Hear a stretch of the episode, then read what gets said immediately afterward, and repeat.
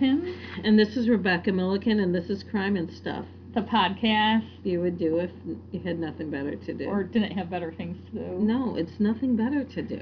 Okay. Listen to the first one. I can't. I can't remember. It's So same difference as we say. in before Maine. we get started on my story, well, my thing, I like to think of them as everybody's story. you have I have an update. an update. update on our last week's story that we did on the right. The Bob Evans. It- Not the hamburger Bob Evans, but in fact, I wonder if that's where he got his family name. killing. Like he was just he's probably driving. driving down the highway and was like, "Hmm, they have good oatmeal. I'll name myself after that place for now. Mm. Yeah, the man with many aliases who had Alii? Alii. No, I don't know. But who Oh, was Alien. who? He died in a California prison in 2010, where he was convicted of killing his now he's in wife. hell. Except I don't really believe in no, hell, me but- neither. But um, burying her under kitty litter in the cellar. Ugh. Creative way to get rid of somebody. Yeah, And also is believed to have been the man who killed the still unidentified woman and three children whose remains were found in Bear Brook State Park in Allenstown, New Hampshire, which is just north of Manchester, about 15 miles. They were dumped there. They were found in 1985 and 2000. Also, the disappearance of the woman he was living with in Manchester in 1981, Denise Beaudin, and who knows who else he may have killed under a variety of aliases.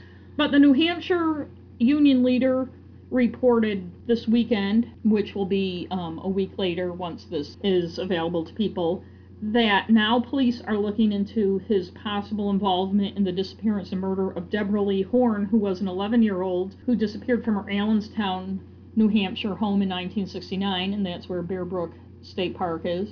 She was found in the trunk of an abandoned car a couple months after she disappeared. Oh. Nobody was ever implicated or charged or anything in her death. They don't know Bob Evans or whatever his name may have been. They're, they're not sure what his real name was, when he was born, or where he was. And all they know, the earliest they know about him is that he was in New Hampshire from the late 70s on. Hmm. So it's That's possible so he was in the. Manchester area in 1969. There was also a teacher who was killed in 1969, killed also by blunt force trauma to the head. Hmm. And another guy was convicted of that who has always maintained his innocence. And they're also looking into her death as a possible Bob Evans killing. You gotta believe the guy who killed that Yeah, many sure people he did. killed a lot and of he people He like roamed around like he never stayed anywhere very long. And probably- changed his name. And It's so odd in this day and age that somebody, although it started what, 40 years ago, but that somebody could not, you would not know who somebody is. it's odd know. now. It's odd now, I But, know. But he I mean, even like now- over 40, you know, 50 years ago. Even so- now, you can do it if you're savvy enough. But when you think Yeah. about it, in the 70s and 80s, when he was doing most of his stuff, there was no internet. There were Yeah. very few surveillance cameras. There weren't ATMs.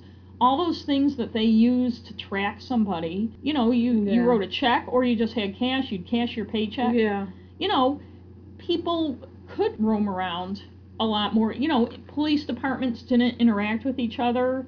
There weren't national databases for. Sometimes. Yeah, so imagine what it was like Yeah, before no. the computer age, as we call it. you just wonder who he is. So they still, there doesn't seem to have been any progress in identifying the remains found in Bear Brook Park of the That's too bad. of the woman and the three young girls, but they're now looking at other cases and New Hampshire's like a lot of places where there are a lot of unsolved cases of missing and murdered women, children, men, and God knows Bob Evans or whatever his name was may have been responsible. Speaking of that, well, actually, not speaking of, of that specifically, but our past shows, I thought of one of our shows when I saw that they found the body of a young man in what body of water was it? Oh, I think it oh, wasn't- it must be the serial killer of drunk Yes, young men. I always think that. I mean, not to laugh about the death of a of a no, it's not. But I think it was it wasn't in Maine. I don't think it was in Boston, but it might have been. It was somewhere in New England. Providence. I don't know. There's always some guy There's in the always water. some There's always drunk young guy falling into I'm the water, telling you. and it's not a serial killer. And that was episode eight. If we've intrigued you and you Yeah, haven't listened to that episode, given that, I think that's our update. Do we have anything else before we get to tonight's topic? I don't think so. No, and just we're recording again from our plush, luxurious studio At think tank, co-working in Yarmouth on the banks of the Royal River and Next right next to, the Interstate 295. 295, which you can hear provides the, the, soundtrack for Yes. and we're here we're probably the only people in new england who aren't watching the stupid oop i mean super bowl tonight Yeah. we're here doing this instead because that's how dedicated we are We're to you dedicated. our listeners and so Okay, so you know that I am an Uber driver. Some of our listeners may know that. i'm an uber driver too but i don't drive Yes, but you could if you wanted. and i probably will Yes. Again. But I uh, drive mostly on weekends because I have another job, as you may know, during the week. So the best time to make money is honestly around here is on the weeknights. Although lately it has been dead. It's good in the summertime because Maine, especially Portland, by dead we don't mean people are being killed No, I just mean there is not a lot of people looking for rides apparently, and th- there are issues. well inherent- aren't there also a lot of uber drivers in portland Yes, there are way too many. I think Uber likes it that way because and they're they make not. money no matter what They make money no matter what. So, not to say anything bad about them, but you know, I mean, it's my choice to do it, and I do it. It's a good way to make extra money. the few times i've done it i've done it during the day and i enjoy that Yeah, I'd rather do it during the day, but I'm working. When people find out I'm an Uber driver, there are a lot of women doing it, although there are more now than there were. But they always ask me if it's safe. I've never felt threatened. I've never felt unsafe while I'm driving. But I'm sure, you know, just like anything else, especially at nighttime, I deal with a lot of drunk people, you know, and the worst thing I've had is annoying, obnoxious young men who like to yell things out my window and throw things out the window. So you kill them and throw them in the harbor. Yes, I actually do. And then I write a smiley face on the wall ne- nearby. But that's a, another story for another day. So I decided I was going to look, which is actually wasn't a good idea because I drove last night and I was all like paranoid. But to look at Uber crimes. There's actually crimes committed by drivers and by passengers. So I'm going to start with the drivers, I think. Before I go on, I want to say that although I haven't felt unsafe or threatened, I have picked up many young women who are drunk and alone. And it's very concerning to me. I had a girl and I call them girls because I feel like I'm their mother or their aunt or something. I feel like I need to protect them when I pick them up and they're drunk like that. One of them passed out on my shoulder. A lot of times they sit in the front, which is interesting. Somebody that was asking me about being an Uber driver asked me if people ever sit in the front. And I said, yeah, but it's normally young women. Some young men do too. I think it depends on the person's personality. It's kind of interesting. But she passed out, and I did wake her up when we got to her condo. But her condo was out of town. It was kind of in a suburb area, and it was very dark out there. And I was like, she, she's lucky it was me that was giving her a ride and not some scumbag. Right. I think one thing, and you may get to this later, I think one reason people feel it's safe is because for people who aren't familiar with Uber, it's done through an app. Yeah. And you're registered and the riders are Yes. registered. So it's not like you're picking up, I mean, you are picking up a stranger, but unlike a cab where you just get in and say, you know, follow that car Yeah. or take me to the hotel or whatever, there's a record of who you picked up. Yes, and where they live, you usually know where. I mean, a lot of times I'm bringing them home, so I know where they live. So I think that makes people feel safe. It makes me feel safer for me, and I'm not carrying cash around. I'm not making change or anything like that. Right, because So, all the payment is done online. it's done through online the app. too. Yes. If you've never ridden an Uber or Lyft or one of the other ride shares, usually everything is done online because that's the way the kids do it these days. You put in all your payment information, and then you don't have to tip. Although it would be nice, you can tip if you want to. Anyway, so I feel like that's something that concerns me. Another girl I drove home was just babbling. I mean, she was barely coherent. And I was like, oh my God. And then someone put a girl in my car once who was wasted. Was she the one who called Uber? No, it was a guy's name. And the guy, I assume the guy was the one that put her in the car. None of these women threw up in my car. Later that same, I think it was Halloween weekend a girl I picked up kept rolling down the window because she said she felt like she was going to be sick. And so no one's ever gotten sick. And just so you know, if you do get sick in an Uber driver's car, they're going to charge you 250 bucks. And that smell never comes out. So I know. they- Even they- you're though- ruined for the night. Even though as Uber drivers we carry cleaning materials with Yes. us, at least I have paper towel and Yeah, but that doesn't get the puke no, it out. certainly doesn't. The Uber driver only gets like 150 bucks of that, by the way. So I am. I'm going to start with drivers. I have some general ones, and I did focus on a few. There are many, many crimes. you look up Uber crimes, there is a lot on there to choose from. So, a lot of the crimes by Uber drivers. against passengers are of the sexual assault or assault, you know, they're Oh. sexual assault or assault or robbery sometimes. In Johannesburg, last summer there was a spate of robberies and sexual assaults by drivers and former drivers. And Now you would think since the drivers have to register that they wouldn't be that stupid. in some big cities, Uber has its own cars that you can either buy or rent if you're an Uber driver. So one of these articles I read, the one in South Africa, said that it was an Uber car, but they also said the guy was a former driver, so that didn't make sense. And then they said he had stolen the car, so I was unclear as to whether it was an Uber car or a stolen other car. And, and also, you would have to have the app if you knew somebody wanted a ride. So that's another thing that was confusing to me. Unless he f- found a way to hack into the app and see what somebody was getting for a, a ping or something. A ping is when it tells you that there's somebody waiting. But in one of the crimes, these two guys hid in the trunk of the car and jumped out and attacked and robbed the guy and the woman and raped the woman. So they did catch a bunch of people. So was the driver complicit in that? Yes, he was. Yes, and the United States has plenty of them too. In May of 2016, in Newark, Delaware, driver Yolande McAllister attacked a passenger who was a student at the University of Delaware, repeatedly striking and strangling a 19-year-old male student. This is a quote. They had a disagreement and it escalated from there. Sounds like. That was the police, what the police said. The victim was treated for head and neck injuries, and the driver was charged with third degree assault, strangulation, and disorderly conduct. And I wonder what kind of what kind of disagreement would you have that you would be? Who knows? It's two guys. Somebody I know. and Yolande is a guy. Yes, he's a guy. In April of 2016, an Uber driver in Hawaii was arrested for raping a passenger. He picked up some teenage girls at a local mall and dropped the alleged victim's friends off first. He took a bunch of wrong turns until he finally pulled over and attacked her. On an aside, we are not supposed to give minors rides. I thought you were say present. I thought you were going to say we're not supposed to pull over and attack people. Well, that too. Yeah. But How do you know if somebody's you're a not minor? supposed to do it like while if you're they have the- driving. if they have the app, how would you know somebody's a minor? You wouldn't necessarily if you don't know. I mean, she looked like she are. was 18. And then there was Washington D.C. driver, 29-year-old Westagny Pierre, Westang Pierre, who allegedly kidnapped and raped an intoxicated passenger. Her friends put her in the Uber to send her home. Thanks, friends. Yeah. She passed out. Apparently, Pierre took her to her home, but then decided to head over to a nearby budget inn where he carried her from the car to the room.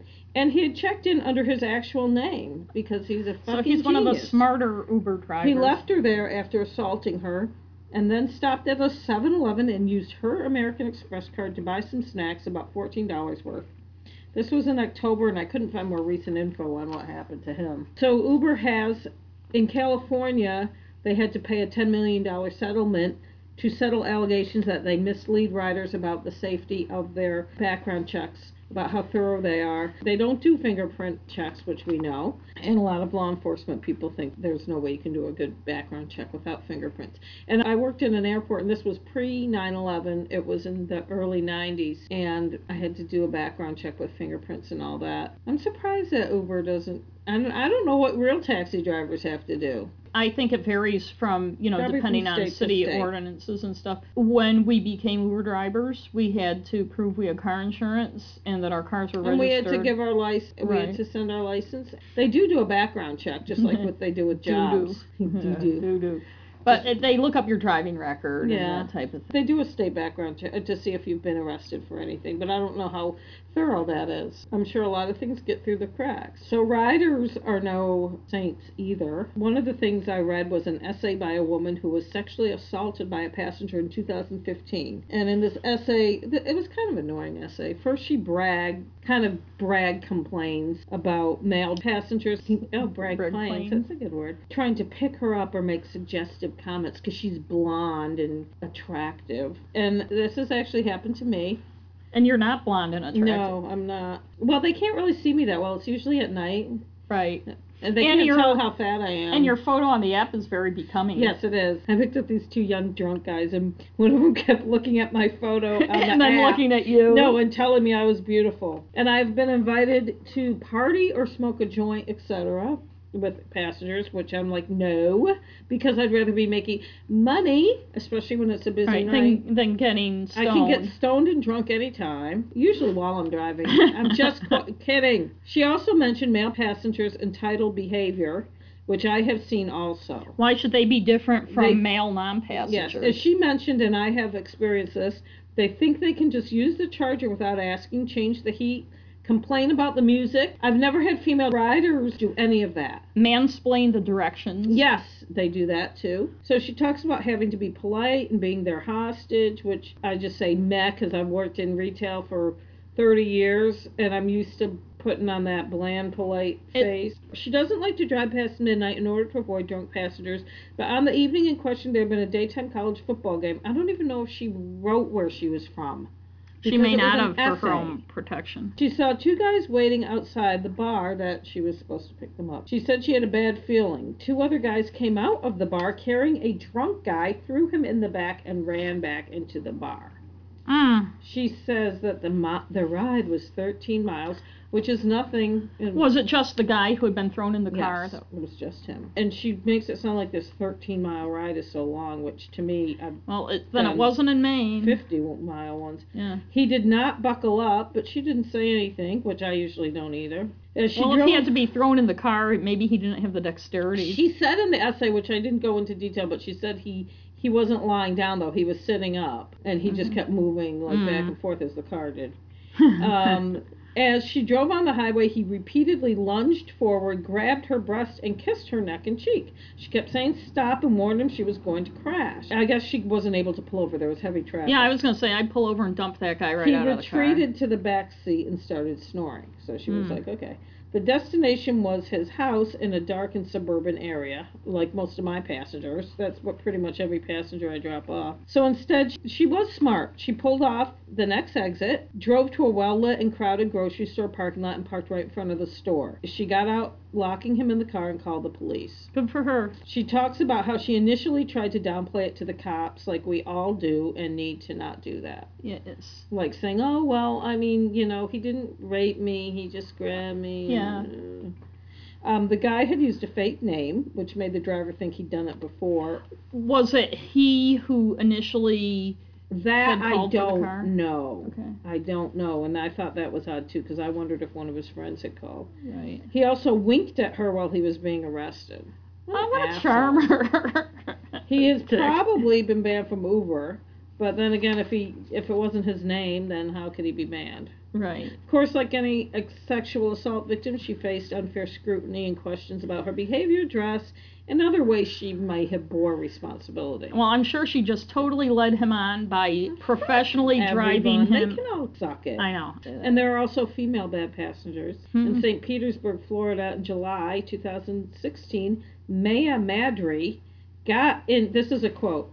I like the I like the uh, police quotes. Uh, they they're so they have such great quotes. It was a quote. Got into a verbal dispute Mm. So they argued. with her driver, Mark. I'll Ra- translate. Yes, Mark Ralston. So he asked her to get out. She allegedly scratched his arm, bit him on the arm, breaking the skin, which required medical treatment. I'd get a tetanus shot too. Once he got her out of his car, she used a 10 inch kitchen knife to slash and flatten a tire. Okay, so who carries a 10 inch kitchen knife around? Well, you never know. That's true. Maybe she's a chef. Oh, great. She tried unsuccessfully to flatten the other three. Madry was arrested and charged with aggravated assault, criminal mischief, and simple battery. And I saw one online. There's a video of a girl. It's not the same girl as this girl. I shouldn't keep saying girl. I would girl. say woman. the woman uh, was a real piece of work. Did she do a similar? She attacked the guy. She, she was super drunk, but bitchy. She was a lively drunk as opposed to like someone passing out. She wouldn't get out of the car. He got her out of the car and was holding her wrists and stuff. Somehow she got back into the car and started like tossing all his things out of the car and trashing the inside Oh, of his jeez. car. She did get in trouble and she turned out she was a doctor. Or she is a doctor. Mm, so, which just goes to show. But I would say too, as a male driver, it's in some ways more difficult to deal with a bad female passenger Yeah. because you're at risk. Yes. If you touch them, if you try to pull them out of the car, no matter what you do, I think that, It- that it, it'll would be more around. complicated. And on like one of the Uber discussion boards I was on, someone asked who are your worst passengers, and I said young men because they've been the worst acting ones. And a lot of male drivers said young women. And I think maybe they act differently. Just like young men would act differently with a female I'm like driver. a mom figure to them. And right. They, and I think young women would act differently, Yes. drunk young women in particular. and they tend to be more intimidated. I think drunk driver. young women tend to be more intimidated. I mean, I By haven't you? had yeah, Yeah. by a woman. Yes. They also don't give me a hard time. You, I mean, I'm saying like Well, 99% of my. I think they know with a woman how much shit they can or can't get away with, especially a woman our age. Yeah. With a man, they feel more, especially if they've been drinking, free to be either flirtatious or silly Or or, silly, stupid yeah, or yeah. whether the guy likes it or not. Yeah.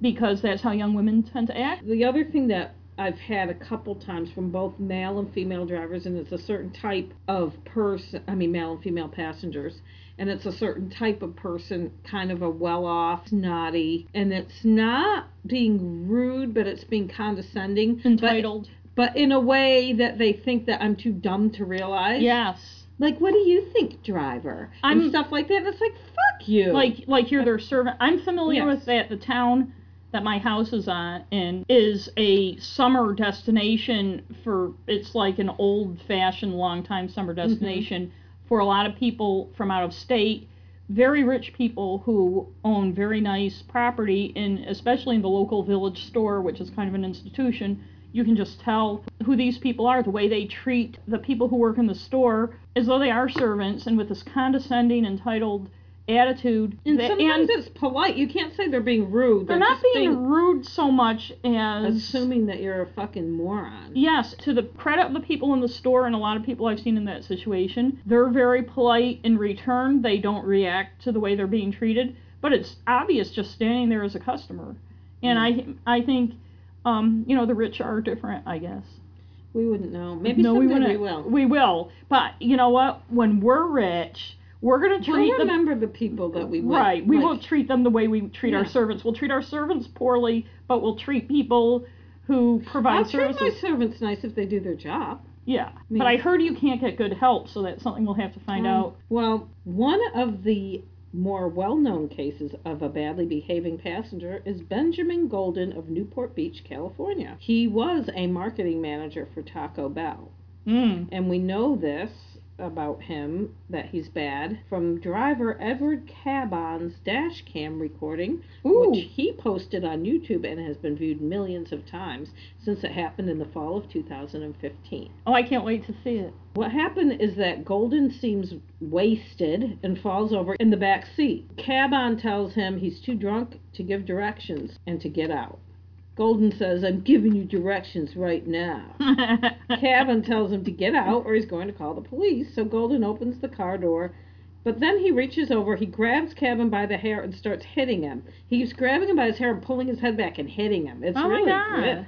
So Caban sprayed him with, and I'm not sure Caban, maybe it's C A B A N, Caban. He sprays mm-hmm. Golden with pepper spray to get him to stop. And Caban said about this incident, I wanted to make sure he didn't get away. I've lost so much money on people like him and I'm done dealing with it. yeah. So Golden was fired from Taco Bell and banned from Uber. In November 2016, he pled guilty and was sentenced to 60 days in jail. Also, though, Golden sued, so Golden's the passenger. He sued Caban, the driver, for $5 million. Oh, please. So, uh, in his defense, well, in, He was pepper sprayed. he, it was a countersuit because because the driver sued him, which I don't think he should have done. So the driver sued him, and so he was suing him, I think, in, in response to that Right. lawsuit.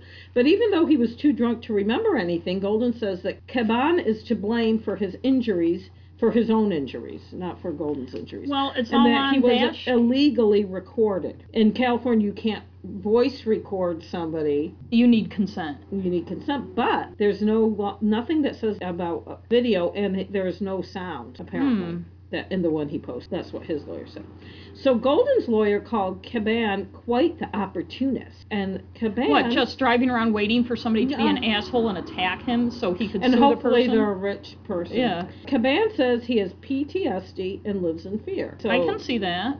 Golden says that the video being so public caused him, quote, severe emotional distress, humiliation, fear, pain, suffering, and the loss of his That's job. lawyer talk. Yeah, you know what caused him all that? His being a drunk asshole. being an asshole. People should, and I know we don't all do this, but especially nowadays, maybe people should behave as though they're being filmed I when know. they're in public. If you can't be a normal, respectful person with a total stranger who's providing a service for you normally, pretend that person has a dash cam and it will go on YouTube and maybe you'll be less of an asshole. Yes. His lawsuit claims that the assault is the fault of the driver because he let him in the car knowing that he was drunk. Oh my god. Caban did quit doing Uber following the assault. I don't blame And I tried to find out what was going on with both of these lawsuits, but couldn't find any info past February 2016. Can you see enough of that video to see it prior to the assault? to No, because what happened was it said that his dash cam usually is facing out in case of an accident. Oh, and so he when he saw stuff was happening, he turned it around. But I mean, you can see the guy friggin' assaulting him, and his defense said, "Oh, I can't remember it, so I'm not responsible." Fuck you, yeah, I don't. I think I can't. Re- I was too drunk to remember assaulting And the someone. thing is, apparently, right after, right after it happened, he issued an apology, probably hoping he'd, he'd keep his job at Taco well, Bell. Well, that was stupid too because you're not supposed to apologize Yeah, well. because it implies. I and I'm not if- saying people shouldn't. no, but I wonder if Taco Bell made him do it, and then Maybe. they fired him anyway. Yeah, well, because they hate because he looks like a douche. well, maybe they shouldn't hire douches in the first place. It's kind of. Do you think that's the first douchey thing that guy ever did? Know it's kind of hard not to. Okay, Oh. so this is my favorite one. Oh, good, good. And it's an Uber driver doing the crime, but he was fine with his passengers. He didn't he didn't kill his passenger, but everyone else unfortunately. Oh, this one involves murder. yes. Excellent. Sorry for the people who died. We are not being trying People to be People did die. We're not, but but still. still, yeah. It makes it more interesting when people are murdered. In February of 2016, in Kalamazoo, Michigan, Uber driver Jason Dalton, age 45, is accused of going on a shooting spree that left six people dead and two wounded. Can I just say it's funny when people use spree with something like killing people and stuff? Because doesn't spree sound like, oh, we're having so much fun? I'm on Yeah, a shooting like a spree. spree. Oops. Yeah. I know. Anyway, Well, maybe it was fun for him. uh, until the fun stopped. On February 20th, he shot people at three different locations in Kalamazoo between picking up riders. He was arrested shortly after midnight on February 21st. I like this one because oh. it's just so. Dalton told police that the Uber app directed him where to go and when to shoot people. It He's- does that. I I, turned that Oh, off because it was bugging Yeah, me. that was a. it was interfering with the voices in my he head. said earlier that Saturday evening when he went online, a symbol that he said was the Eastern Star popped up. But he also said it looked like a devil's head. So I don't know. I don't know what an Eastern. I should have looked up the Eastern Star. it's like pointy on the top and the bottom. so how does that look like a devil's head? Because the devil devil head? has a pointy oh, little beard. Oh yeah, and- yeah, but the devil has two horns. But he said it looked like a devil's head, and quote, "That's when all the problems started." I would think. Apparently, the devil head would give him an assignment and take over his body. Dalton described it as a full body takeover. But looking at his picture, he needed a full body makeover. a full body makeover. he said the Uber app made him get his gun. It also made him put on a bulletproof vest. So at least the app was thinking of his safety. Right. I think you need to do an app update to get that. And he says he bought the vest for his son, who's an explorer scout. But Well- he's a big guy. His son must be huge. I, I think like- anybody in scouting, and we were Girl Scouts, will tell you you do need a bulletproof vest. I got that whole bulletproof, uh, that shooting spree medal. Uh, I mean I did. badge in, in And Girl Scouts, I got that too. Yeah. So when the symbol or the app, it, App. I read the articles in the Detroit Free Press, and they were. I'm sorry for the editor there, but they they were poorly written. That used to be a good newspaper. It did, but you know, It's not newspapers, no one cares anymore. Apparently, the person who wrote them did not seem to understand much about the app or how it looks and works. Sometimes they said it was a symbol. Sometimes they said it was the app. So is it like the icon for the app, or is it when you're on? Because when you log in, there's like a little map and stuff. It's not. If I were the editor, I would have said, why don't we get the app, see what it looks like, see if there is a devil's head, or yeah, just but see you how can't it get works. the driver's app unless you're a driver. That's true. So but you can could find, a someone. driver. That's what I'm saying. Yeah. But anyways, they didn't. Apparently, when the app turned from red to black, That's when he was taken over. When it turned back to red, he was himself again. He told the police when he got arrested he wanted to have a shootout, but the symbol turned back to red, so he wasn't able to. Since he wasn't in control of his body, he can't remember much, according to him. Mm, I thought though, if something controls your body, your brain is still. Hey, I- I, I don't you understand. don't know until that Oh. until you try it with the app. Mm. He said the controls seemed to be coming right out of his iPhone, but he couldn't really explain it very well to the police. That must be the iPhone Seven. Maybe. He was afraid he could have killed his family, but he couldn't remember. Mm. Now, his wife, Carol, who was still alive, said he told her a different story. He told her a jealous taxi driver had shot at him earlier that evening, Mm. and she should stay away from the house unless she was armed. He arranged to meet her at her parents' house where he switched cars because his was damaged. He said by the taxi driver who shot at him. He said that taxi driver had also sideswiped him. According to police, though, the SUV of his car was damaged as he fled from the first shooting where he had shot a 25 year old woman several times. His wife did not believe the sideswiping story because Mm. he was acting shifty, as he told her. After putting the damaged car in the garage, he retrieved a pistol from their home, which the app told him to do. Mm. He told his wife she could not go back home and the kids couldn't go to school. She asked him what the fuck he was talking about. I'm sure she didn't say what, the, well, she could have. I would have. And he said she would find out on the news. Oh. But he said they wouldn't use his name or anything. So apparently he ended up in the neighborhood where the rampage began because of a ride request that gave him a wrong address. He waved over Tiana Carruthers, who was standing around, and asked her if she knew the person that was requesting the ride.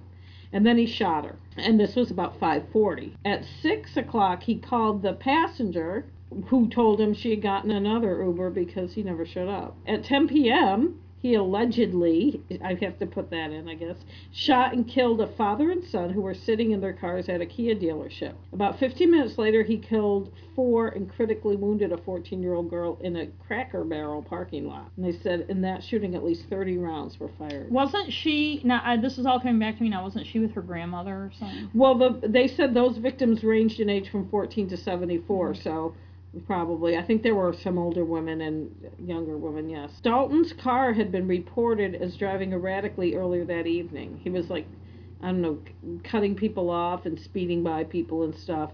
And the people who reported him recognized him when they saw him on the news the next day. They're like, hey, that's that guy. According to coworkers, he angered easily and had no conflict resolution skills. That was a Mm. I think he was an insurance adjuster. Oh, some- former customers said he was a real asshole. Mm. He was rude and argumentative. Because So- I was going to say that initially, you know, the whole thing about the devil's head in the app, you could say, oh, maybe the quote unquote poor guy had mental health issues. But the whole fact that he told his wife a different story and everything, so, I mean, you can be a yeah, total if he, asshole. if he had schizophrenia, if he was having some kind of a paranoid delusions and stuff, he would have told her the same thing, and she, he would have been like really scared, and she would have been what the right, hell? you don't mm. you don't have a story for your wife Yeah. that's totally different from what you're telling the cops. And why would you believe? Oh yeah, like some yeah. I always get shot at by taxi drivers.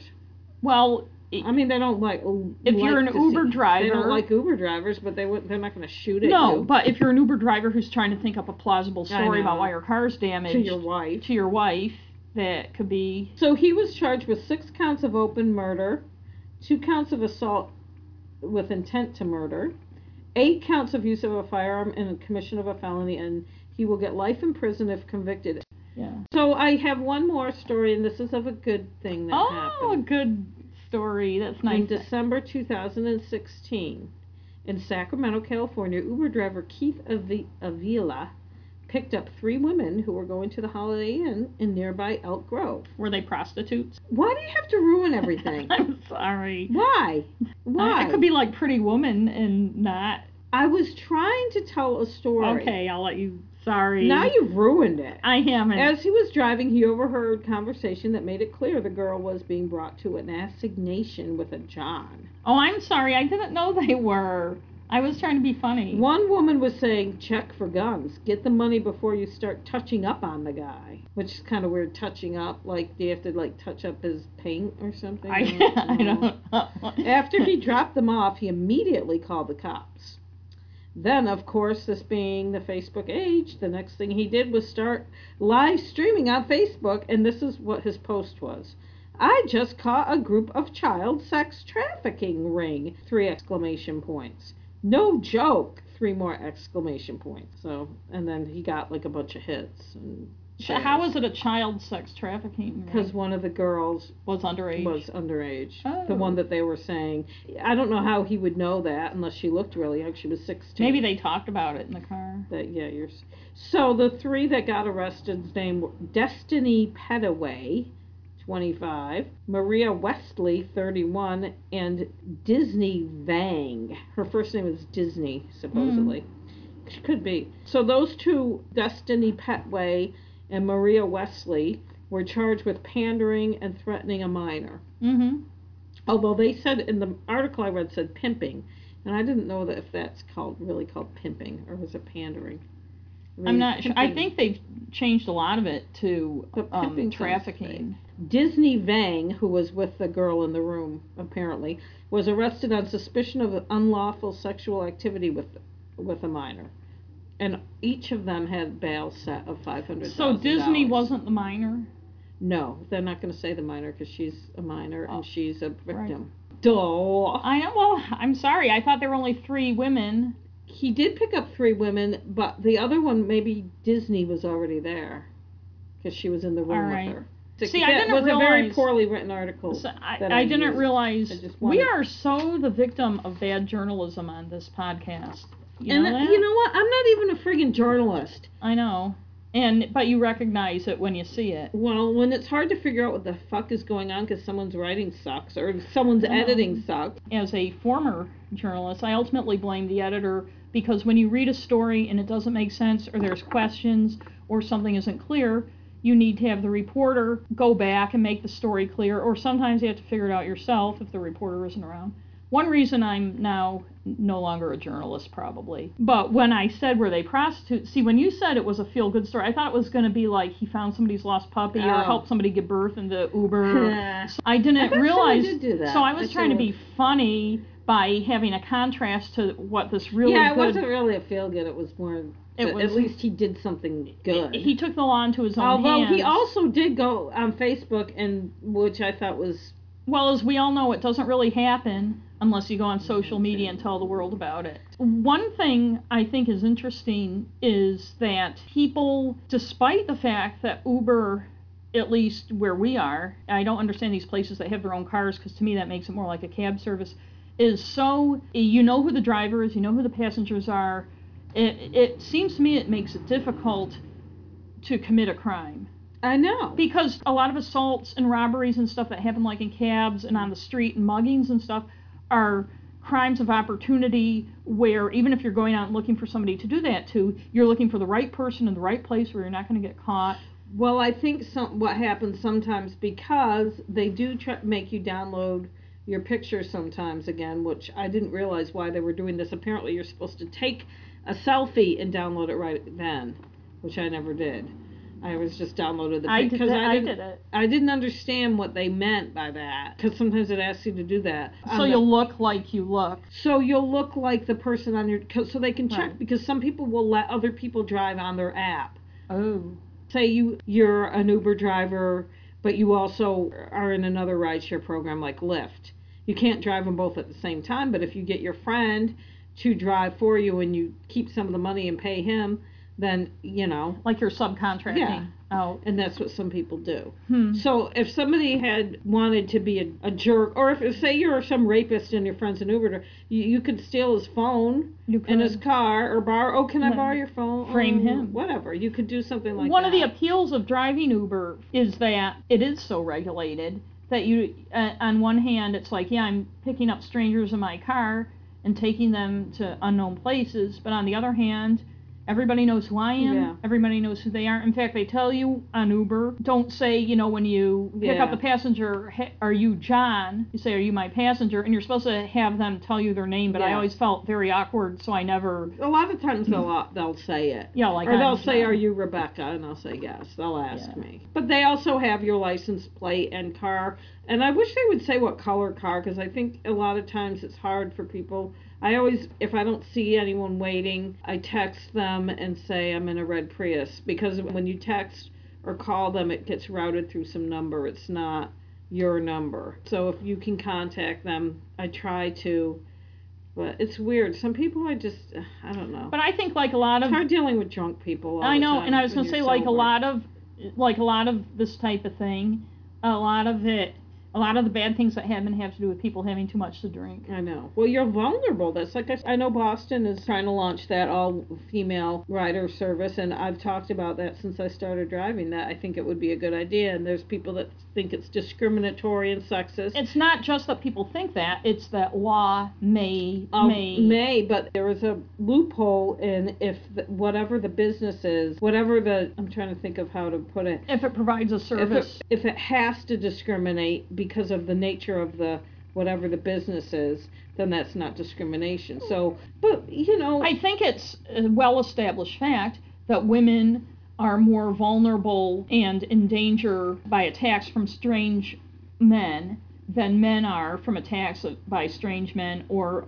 attacks by women. and I think that's an established fact that nobody can really argue and with. I'm sure every female rideshare driver can agree and has had the same experience as I have had, and you you probably haven't had because you haven't had as many. I've only driven during the day, and But have not. people, women get in and they say, "Oh, we haven't had a female driver, or we hardly ever have," and they are. I'm so glad it's a woman, especially when they're alone. Oh, I'm so glad a woman's picking me up. I said that to a couple of them. You know, it'd be nice to have an all woman. And oh, I, I would definitely use an all woman service. A lot of them say that. So another thing to think about is somebody who lives in a large city was telling me that who is a woman driver said that a lot of people who are religious orthodox religions not just muslim but even orthodox jew the women can't really go anywhere. They can't be alone with another man who isn't their husband. That's right. so if it's a woman driver the husband will let them go places and it gives them a little it's like we're trying to be and i hate to use the word politically correct because it's got such negative connotations now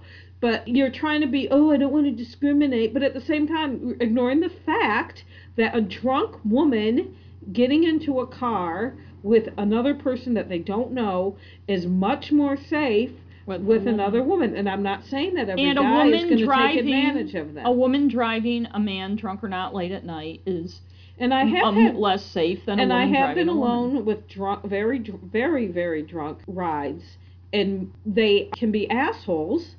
I had a guy, and I had to drive to Kennebunk, which is, you know, thirty miles, and he was an asshole. But luckily, he passed out and was snoring, much like the guy in the. It sounds like a lot of dates I've had. And then he woke up right when we got there. But they tend to be aggressive Yes. and assholish, especially to women. I think it deliberately obtuse for people to say, and we're both feminists, eh, strong feminists. I think it's deliberately obtuse for people to say, well, you can't discriminate and have females and not give rise to men because there are certain societal and just human issues that make it dangerous Yes. to be a woman in society.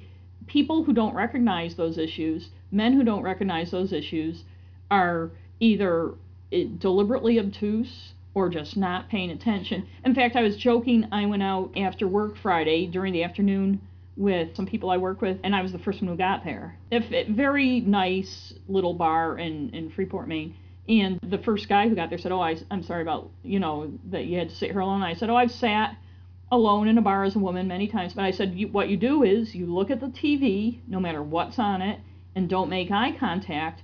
Because if you're sitting there long enough by yourself, and I was at a table and it was the afternoon, so this wasn't a problem, but if you sit there long enough by yourself, some dick is going to come up and start giving you a hard time. And if you're not interested in Yeah. his charms, he's going to start being an asshole And that's to you. That's the thing about them; they they get mad And if it's you happened reject so them. many they act like you. They act like, how dare you reject me? Right. Like even on my friend is on. Uh, I'm not going to say your name, but I know you listen to the podcast. So hi. Hi. She's on OKCupid. She just got divorced, And if Meeting all those handsome men that they And, have on their ad. you know, if she says she's not interested, like if they live across the country or something, well, why are you on here then? Yeah, Exactly. Or like that she should like be interested required- in every single guy. Well, sorry, Like it's not kindergarten. We don't have to give a in, Valentine in to every fact, person. when I used to go to bars more often than I do now, and it was always to meet somebody. I wasn't somebody who was going to go drink away the afternoon or evening in a bar by myself. Yes, you do. Come on. Okay.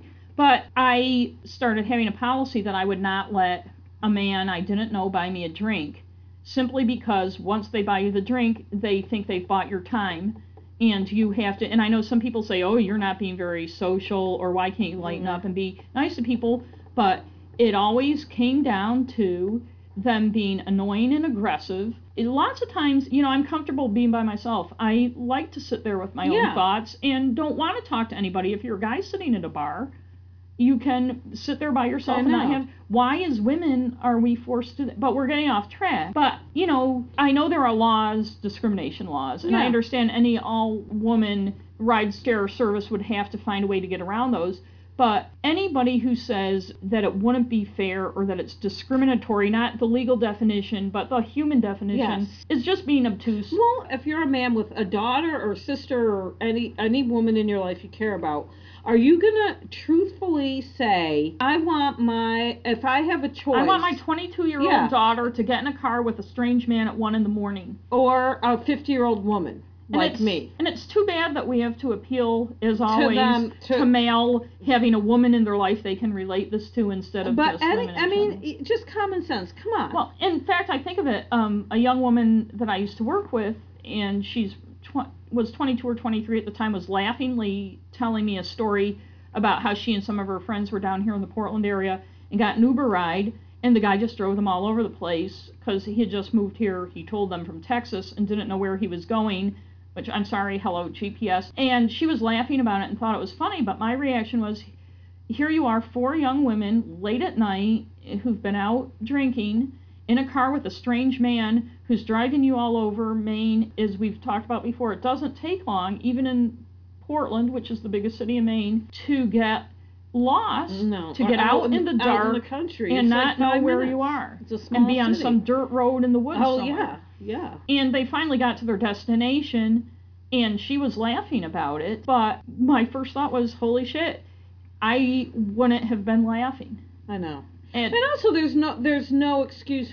First of all, it's your job to find the destination as quickly as possible. So and- that is part of your kinda job. It's kind of hard with a GPS not to. And I also always have Yeah, maybe because have I'm a old GPS. school, but I always have in my car my Maine Atlas and Gazetteer. And I also bought when I started doing Uber a nice big Portland area street But in, atlas. uh, and- in all honesty, I just use the app that's on the Uber app. It has never brought me to the wrong place, and I have been down some really weird little streets that I and I've lived in Portland Although for mom and dad- 35 years. Mom and Dad have a funny story. They were driving our sister Liz to Logan Airport in Boston and ended up, and they were using a GPS, rarely for them because Liz must have made them do it because they don't really know how. but they were using it correctly and ended up in the parking lot of a restaurant or something. And this guy came out and said, "Are you trying? Are you supposed to be in the Callahan Tunnel or the Ted Williams Tunnel? I get them mixed up." And my parents are like, "Yeah." And he said, "Well, everybody, are you using GPS? Yeah. Well, everybody always ends up here because the tunnel goes under our Mhm. parking lot, and so GPS leads people to the parking lot instead of the tunnel entrance. It's so weird. So you do need to that. use your brain too, which you do. I'm not saying you personally. No, I understand that. But that guy was being disingenuous, I think, Hmm. to pretend that he didn't know where he was going. I think he was, and But uh, maybe I'm, I'm I know I'm cynical, I but think that's it's- what saved me. You know, even when I was like 12, I was cynical. me If- too. And I think it does protect you to be cynical and to not trust people. But anyways, and, And that's our message to you folks. Be and to women too. You know what? Don't put up with any shit. I'm serious. And- And, and girls, please watch out for your friends. Do not Girls. put your drunk friend in a car. There are some, if you so many instances of young women, you know, one getting separated from the others and they've been drinking and something bad happens. and like this. and other- don't think that and and I don't mean to sound anti young woman or be gender stereotyping. Don't think that by being cute and giggly and flirty that that's going to protect you and that men are going to treat you well because it will not I protect think you about them, the I- get- And I get very worried. Well, there, I was thinking the other girl that got put into a car. It was that Halloween week. into your car. Yes, the guy, a guy who was very concerned about her, and he actually was glad to see a woman driver. I had the feeling that he didn't know her very well. Well, I have to say, was- if I were a guy and I called Uber for a young woman, drunk woman, was going to dump her into an Uber, I don't know if I would do that. I mean, it's great that there I would was probably get in the car with her. yes, I would and get then make the Uber driver even take if it ended up costing extra. me Yeah. six bucks or nine bucks instead I, of three I bucks. almost had the feeling he did he didn't know her at all. Uh, Like he seemed like he was either a bouncer. I don't know. I think he was Mhm. just trying to do her a favor. But she like hugged me. Mm. Thanks, honey. And she was Mm. hugging me when I when I dropped her off. I was like, and then Oh. she gave me like a two dollar tip, which was actually very was nice. nice. And on that note, one one thing I wanted to ask before we end our topic: Did you, aside from the shooter guy with the Satan app in um, Michigan, did you come across any murders, any Uber murders in your research? No, that was the only guy. But there probably I think there have been some. Mm. There's just so many. I mean, when you look up Uber, I didn't look up Uber murder. I just looked up crimes. So wow, and Uber hasn't been around many, that. many assaults. It hasn't been around that long. There probably, I'm sure there have been. Oh, well, you know, we live in the kind of world strangers get together, crime is going to be committed. Even well, in Maine though, it's usually people that know each other get together and crime is committed. It's true. Like I said, playing cards and You drinking. know, speaking of crime, what we don't have this week is Ask a Lawyer. Matt Nichols eh, um, is Matt. taking the taking the week off. Took last week off too, and it's not us. We're not taking it personally, but he'll be back. Well, it's we've had a hard time coordinating getting together with him. Yes, with busy schedules, and tonight is the stu- Super Bowl. Super Bowl. with the New England Patriots. So They're very patriotic. yes. I would say go Pat. I'm not a big. I, used to be a football fan, No but offense to any football fans, but I read this isn't part of our recommendations, which we'll get into in a minute, but I was already had a lot of issues that I won't go into. I was at a, a meeting of a book group two weeks ago that w- very, very nicely read my second mystery novel, No News is Bad News, and we're there to talk about it. And I started the book group off with a big anti NFL rant, and I think I might have rubbed some people, including our very nice Aunt Annie, the wrong way. She no, she's a big football. were. fan Oh, she is. Well, most of they them were, were but they were nice and polite. But I will recommend reading the book League of Denial, and then we can talk after that. That's not our recommendation for today. Okay, today. so we're gonna go for our recommendations. Do you want to go first? I will because I know you have a surprise one, so we can end Well, things with a really bang. Yeah. You said it was a surprise. Okay. But, But- yeah, then we talked about it, so it's not really. A surprise But I can't remember what we talked Okay, about. Okay, just go. All right. Well, mine are the BBC is creating a series based on the Cormoran Strike novels. Yeah. Three of them that have been written by J.K. Rowling When she wrote it as under John right, Galbraith. Robert. I'm John sorry. Galbraith was the um, economist. See, I, economic. I think, but I think she did. I know I, I I accidentally made a mistake, but I do think that that was as, opposed to on purpose. yes. No, but I do think, and J.K., I know you listen to this show, so She you, you can you can back. Maybe we can have her as a guest. I think that when she made, thought of the name Robert Galbraith, you know how her she's J.K. Rowling and he was John Kenneth Galbraith. Oh yeah, I didn't think of So there's a. It's like a six degrees of Like separation. no, but like she was trying to like give to a make a connection. Well, to give who a she hint was. of who she because was. when she wrote the first one under Robert Galbraith, it wasn't known that it who was she J.K. was, which, Rowling. and I, I, we discussed this. You and I have discussed this before. That I don't blame her for doing that because No. she wrote that really good fiction book, A Casual Vacancy, under It's her fantastic. under her real name. and she got shit She got it. a lot of shit about Because it, and it all was a really good. It was, and you have never read the Harry Potter books and never will probably. But I told you to read this book, and you really liked I it. I did. Well, and the reason I read it is because I don't have anything against J.K. Rowling. I'm just not interested, and I've had to defend myself as Which as I don't recently really know why, because as recently as a week or so ago. A friend of mine on Facebook, who's a good writer and a and a smart guy, because people keep insisting I have to read them, Which- and my feeling is they're that type of fiction isn't my cup of tea. I would probably enjoy them on some level, but just because millions and billions of people have read these books doesn't mean I have to. There's lots of great books in the world, lots of books to read. You could read all the, you could read nonstop every waking minute and not even make a dent. So I'm not sure why I quote unquote, and I'm not saying you say this, but many people said I quote unquote have to read the Harry Potter Which- books. I know enough about them. For one thing, one of my peeves is that I don't like, and this is going to sound stupid because all fiction has made up things. Mm-hmm. Some of this goes back to my experience as a book editor, as a freelance book editor. Books that are fantasy based, where the names of things are made up, the names of languages and people and mm-hmm. places, and all I can picture is a bunch of 14 or 15 year old boys playing Dungeons and Dragons and making up, oh, we're going to call this Valmort, we're going to call this blah, blah, blah. And it just rings false to me. And I'm not saying anything about the Harry Potter books would ring false, but I'm not interested in Quidditch. I'm not interested in who the muggles are. I, and believe me, I've heard so much about them since they came out. I almost feel like I've read them. Yeah. And I'm just, I hear Harry Potter references all the time. I just want you to know they're lost on me. Now, if this makes any of you not want to read my books, that's fine. Because I But read them because they're really good. I don't have made up But I will I say, have people riding you- around on but brooms, she, wizards. which yes, but And it's not a religious thing because I'm not religious. I know that there are certain religious no, factions that won't read why. Harry Potter. Okay, or- so my thing is that people try to talk me into not bothering me, which annoys me, is fucking time travel books. I'm not a fan Time, of time travel, travel. stories, time travel books. I I, hate them. I and have I trouble have my head around. because like our, our book group read the Time Traveler's Wife. I fucking hated that book. Sorry if anyone liked it. Nothing against the writing or anything. I There just, are just concepts. can't do it. right. it. There are concepts that I didn't difficult. mind the Stephen King one. but no, JFK. November 23rd. That one was okay because he explained but some part of the of things. part of my issue is when I start thinking too hard about how something can happen or why it is Yes. the way it is. It takes me out of the book, and I like to be immersed in the story. Which brings us to J.K. Rowling. Well, there was one more thing I wanted to Okay. say about about what you were saying about fantasy and stuff like that.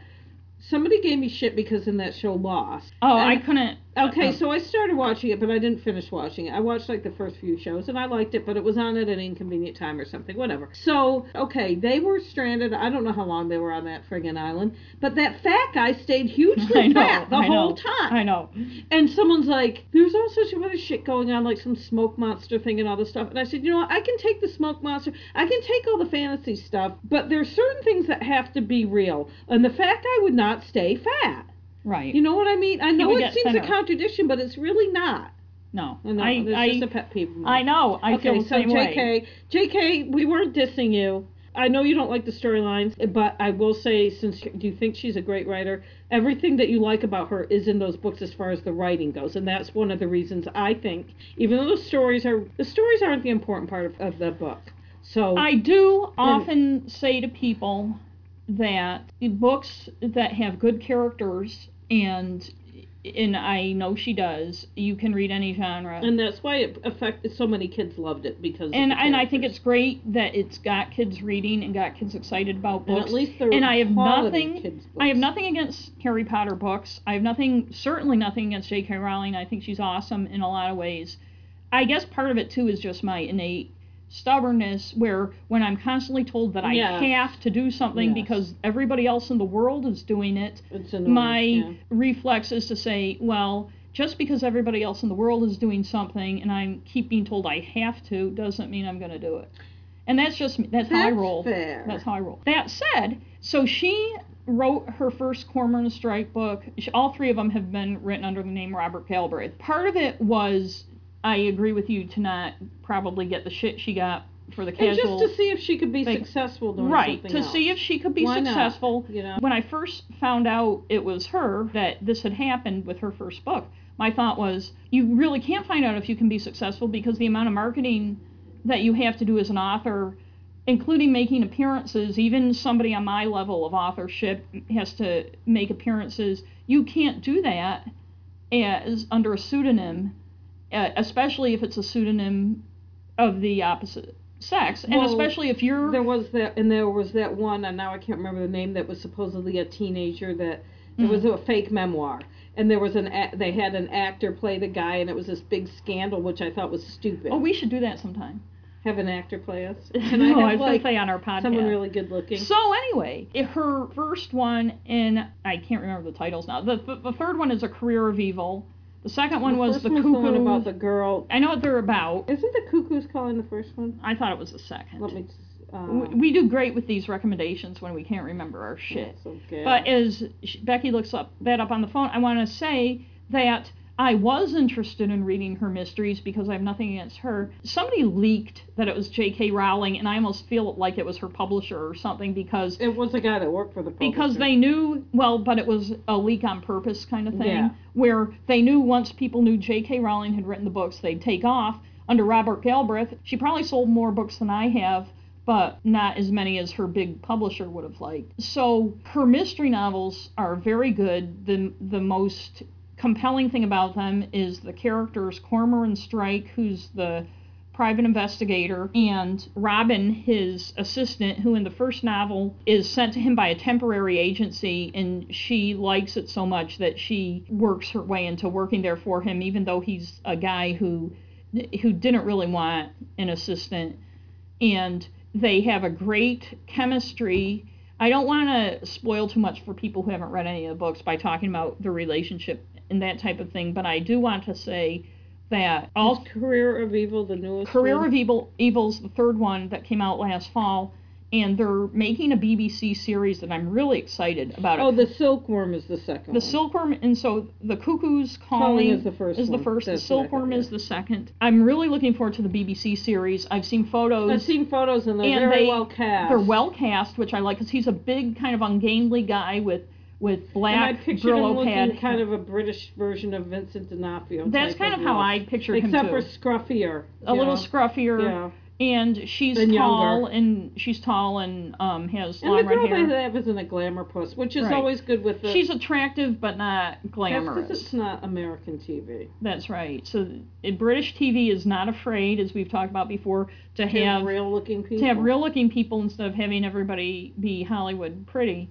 No offense to pretty people, but The one thing. I will say in the third novel, it had one of my big pet peeves, which didn't keep me from thinking it was a good book. Her books are multiple point of view, which I like, but the anonymous serial killer point of view. Uh, that's kind of cliche-ish. It's yeah. cliche-ish, and here I am criticizing J.K. Rowling for doing something cl- cliche-ish. I don't mean to. It's just a personal peeve of mine that you know it's somebody in the book who you know who it is, and you have to. And I understand the concept, but I always feel like the serial killer point, anonymous serial killer point of view, where they can say very little, like the serial killer calls his partner it, so that it doesn't clue you into who his Yeah. partner is. Feels always feels a little affected Yeah, yeah. to me, and it didn't bother me so much that I didn't really enjoy the book. And I, I'll say about her, I like to read before I go to bed. I go to bed very early these days because I have to get up at 4:30 to go to work. And her books were keeping me up. And when I read A Career of Evil, it was keeping me up, and it, but in a good way. I was I, Oh, one more chapter, one more chapter, and then before you know it, it's two hours I after. haven't read it yet, so that I've got to read it. You do, so we can talk about it more. But I always feel bad when books like that end too, because I Mm. want more. So I can't wait till the series yeah, comes she, out. it's a very good series. and I hope it's available on one of the many apps that I use to watch TV on. Since my mom and dad dominate, I and it's their house, and I'm not complaining. But we have. There's a, Well, I wasn't going to say the channel, but yeah, MSNBC, all MSNBC all the time. Although they do watch the PBS News Hour. Oh, And we yes, do watch I the do local that. Channel 6 news so we can learn about car accidents and snowstorms and that type of thing. and also sexual. uh, And on su- like Saturdays. having sex with students. Yeah, that happens. because that happens a lot in Maine. And on Saturdays and Sundays, they enjoy watching half hour infomercials about uh, albums with hits from the 60s. and there's one, or folk music hits from the 60s, and there's one they've watched over and over that has Frankie Valli and the Four Seasons. And it's like they're like the goldfish in the bowl, you know. Oh look, there's a castle. Oh, two seconds later, oh look, there's a castle. it's like they've they've never seen this before. And I can talk about this because, well, they did enthusiastically, I think, listen to one or two of our podcasts. I'm not sure if they're regular listeners, and and if they are, I'll just say I didn't know what I was saying. I I don't Yeah, know. it's all part of the shit, you know. Yeah, they know. They know what we're like. We say it to them. Mm-hmm. They don't. Look, they can't hear So, it. So so, so matter. that, so what's your? I can't wait to hear what your surprise recommendation is. I'm so well, excited. no, because I don't think you liked it. I've been watching. Oh, I remember now. I've been watching on.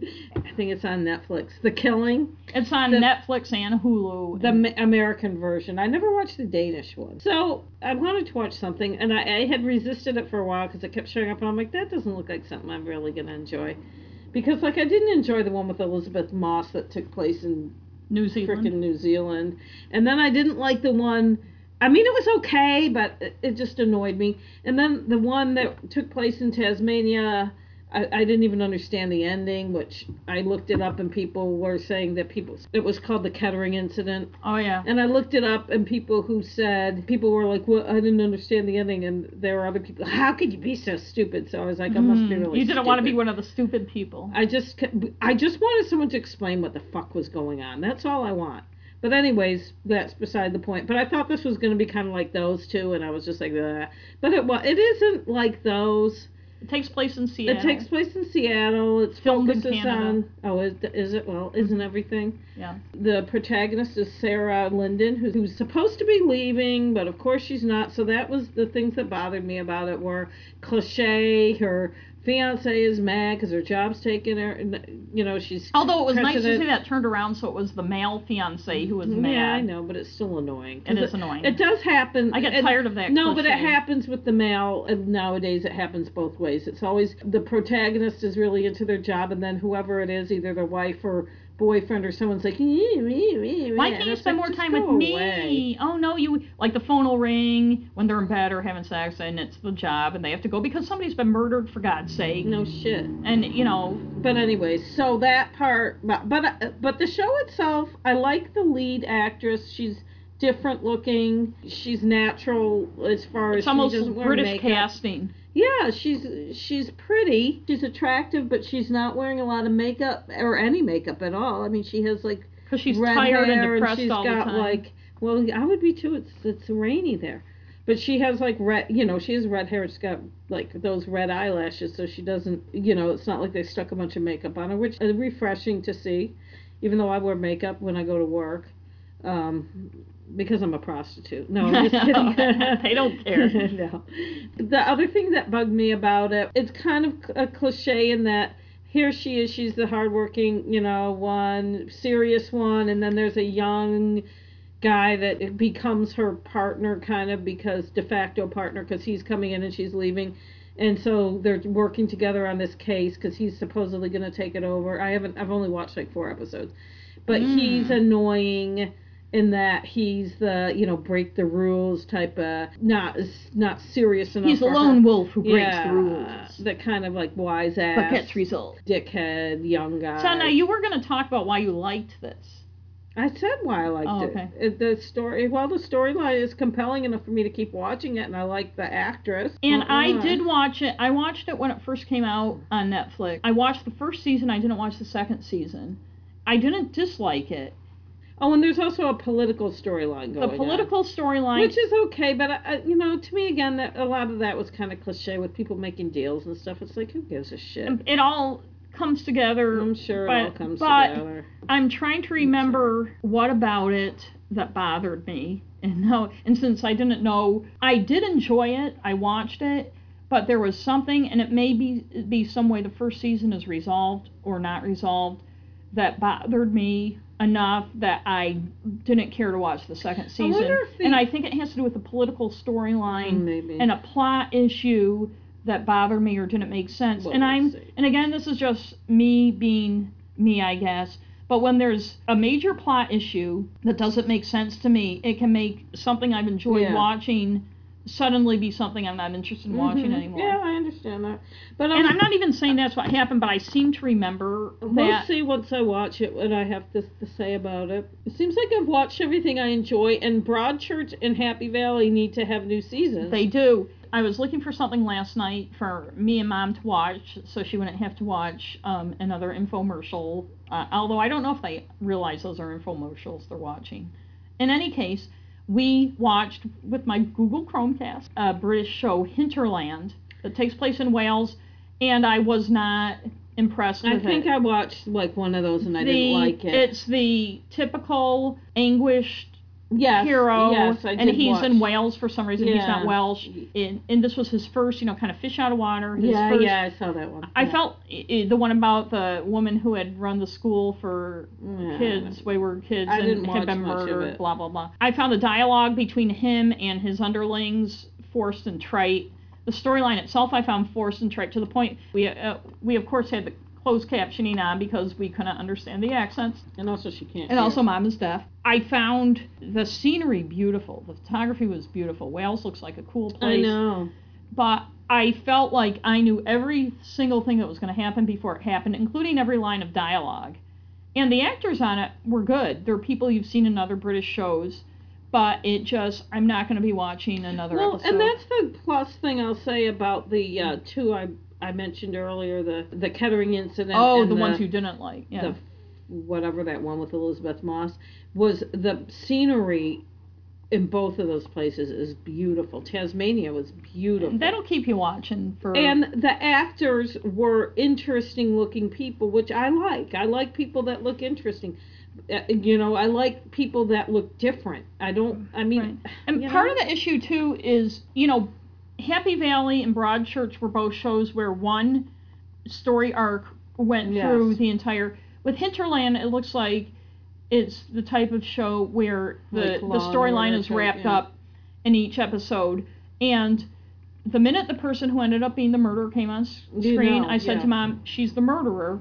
And you can just tell, like I could always tell when I watched The Mentalist who the murderer was. yeah, or like Law and Order, you can usually you tell, always know yeah. who it is and it's not so much the fault of the writing of the show is maybe the structure of shows like that because you can only have a certain amount of characters you can't have too many extraneous Yeah. ones and so when you eliminate people eh, who's left and in the to me the person who was the murderer was the obvious murderer because she was the only person who didn't seem bad but she seemed fake to me and ooh spoiler Well, alert. that's what I like for Broadchurch that you had no clue. you had no clue happen. what was going on it You was thought a, you did, but you didn't. It And was Happy a beautifully written. They're both beautifully written, beautifully They're acted both shows great, with yeah. great characters, and not one note of triteness about. Them. I know that's what I like about them. I hate feeling like, uh, the, you know, just When- like with the, this one. uh, When you can, when you can say what the dialogue is going to be as they're saying the dialogue, Or when you see a character and you're like, okay, this is the guy that's blah blah. This is the guy that's the young asshole. right, or the new boss who's come from away Yeah. is not going to get along. Is there's Yeah, going to be friction between way, him and the person who's right under him, and blah blah blah. And the supervisor above them is going to be a jerk. And why aren't you getting this case solved? And Yeah, you know, yeah. and it's just, it's it's frustrating. You want I'm always so happy when something's new and fresh, and that's what I like about the J.K. Rowling or Robert Galbraith mystery novels. Yes. You know, there's t- there's romantic tension between the two main characters, which I don't think is a trite thing. I think authors have to work hard in their writing to make it fresh. You don't want to have, for instance, the the oh they're not getting along and then all of a sudden they're in love, or the cliche of the fiance or whoever not understanding. Although there's a little bit of this in There's a little bit of that, but it's It works with the story. it works because she's good at, at making the characters. She is good at making the characters. I'm really looking forward. I think when that comes out, when it's available for us to watch here in the U.S. Um, I don't know why I said U.S. like Oprah would have. U.S. done a free car, but um, we're gonna have to watch it and then talk about it. okay. And We're just sitting. and we're like. Uh, so. I guess that's our show for today because we've been talking for quite a while, quite a while. and everybody's ears are probably bleeding. If you like this and haven't listened to any of our, our other episodes, you can find us on iTunes Yes. and Android and other podcast services. On our website, crimeandstuffonline.com, you can subscribe through whatever way you may subscribe to a podcast. You can listen to them right online there And you can find us on Facebook, Crime and Stuff, and Twitter, and Twitter. crime and with an ampersand stuff. And uh, Facebook, it's an ampersand too. Mm, we always get confused. At And this- then the uh, Gmail is crime and stuff, A N D. Um, you can email us with your thoughts and you know Is it we crime and stuff online at gmail.com? No, it's just crime and stuff. Okay. Uh, but our website is crime and stuff online, and there's Okay. a contact form because if we do get interesting emails and stuff from listeners, we will read them on the air. And they can also, them. if you do like us enough that you want to help support us, so we can get another microphone, so we don't sound as tinny or or strange. or Patreon. I think we're gonna start sound strange. At least I am. No well, strange, whatever. yeah, you can on that's Patreon. relative, but you know. On cra- Patreon, you can become a crime buster or a crime dog. Different. There's different levels, and you get extra stuff if you become a patron. We already had one person do it, and I think they're very happy. And we'll also read your name if you want on the air. If you don't want, we wouldn't. And you can also rate us and review us on iTunes. It helps us. if you to- like us, can you please? and we'll know we've made it big when people give us bad ratings and say bad things about us yeah. to, to cut us down. I don't know. It'll be hard to get find anybody that would give us a bad rating. I think, Oh, you've thrown the challenge out there to people. Or at least you know, rate, review, subscribe. And next week we're going to be talking about. We're finally going to be talking about Chandra Levy. We put Oh, that. we put that one off for a while. We were going to Washington D.C. a few weeks ago, a couple weeks ago, and it made reminded us. And there had been some recent developments in her case. Poor Chandra. Poor Chandra. It's an interesting case, and we'll discuss it more, including the more recent developments. Yes, Next and I'll have to think of something. You'll, you will have to think of something. But until next week, I this is probably it. yes. Good night. Good night, everybody. And I don't remember. I think she's in. If you tell me what town it is, I can tell you what the I college didn't is. tell you what town. I didn't know, write it down. mm. Okay. All It doesn't really matter. No, I just like to know. I'm just saying. I know, You don't well, have to Jesus. know. It's all right. You don't have to. I I, just. don't know. I just. I'm just curious. I like to Well, know. I'm not it criticizing you. I'm just saying. I'm. Well, I can't. I mean, look at I all know. these notes. I know. I know. I know. I know. don't I'm sorry. I'm. mm. Stop being so fucking anal about the noises. I'm not being anal. The papers make noises. They don't I'm make that Yes, they do. noise. Anyway, go on. Um, sh- now I can't remember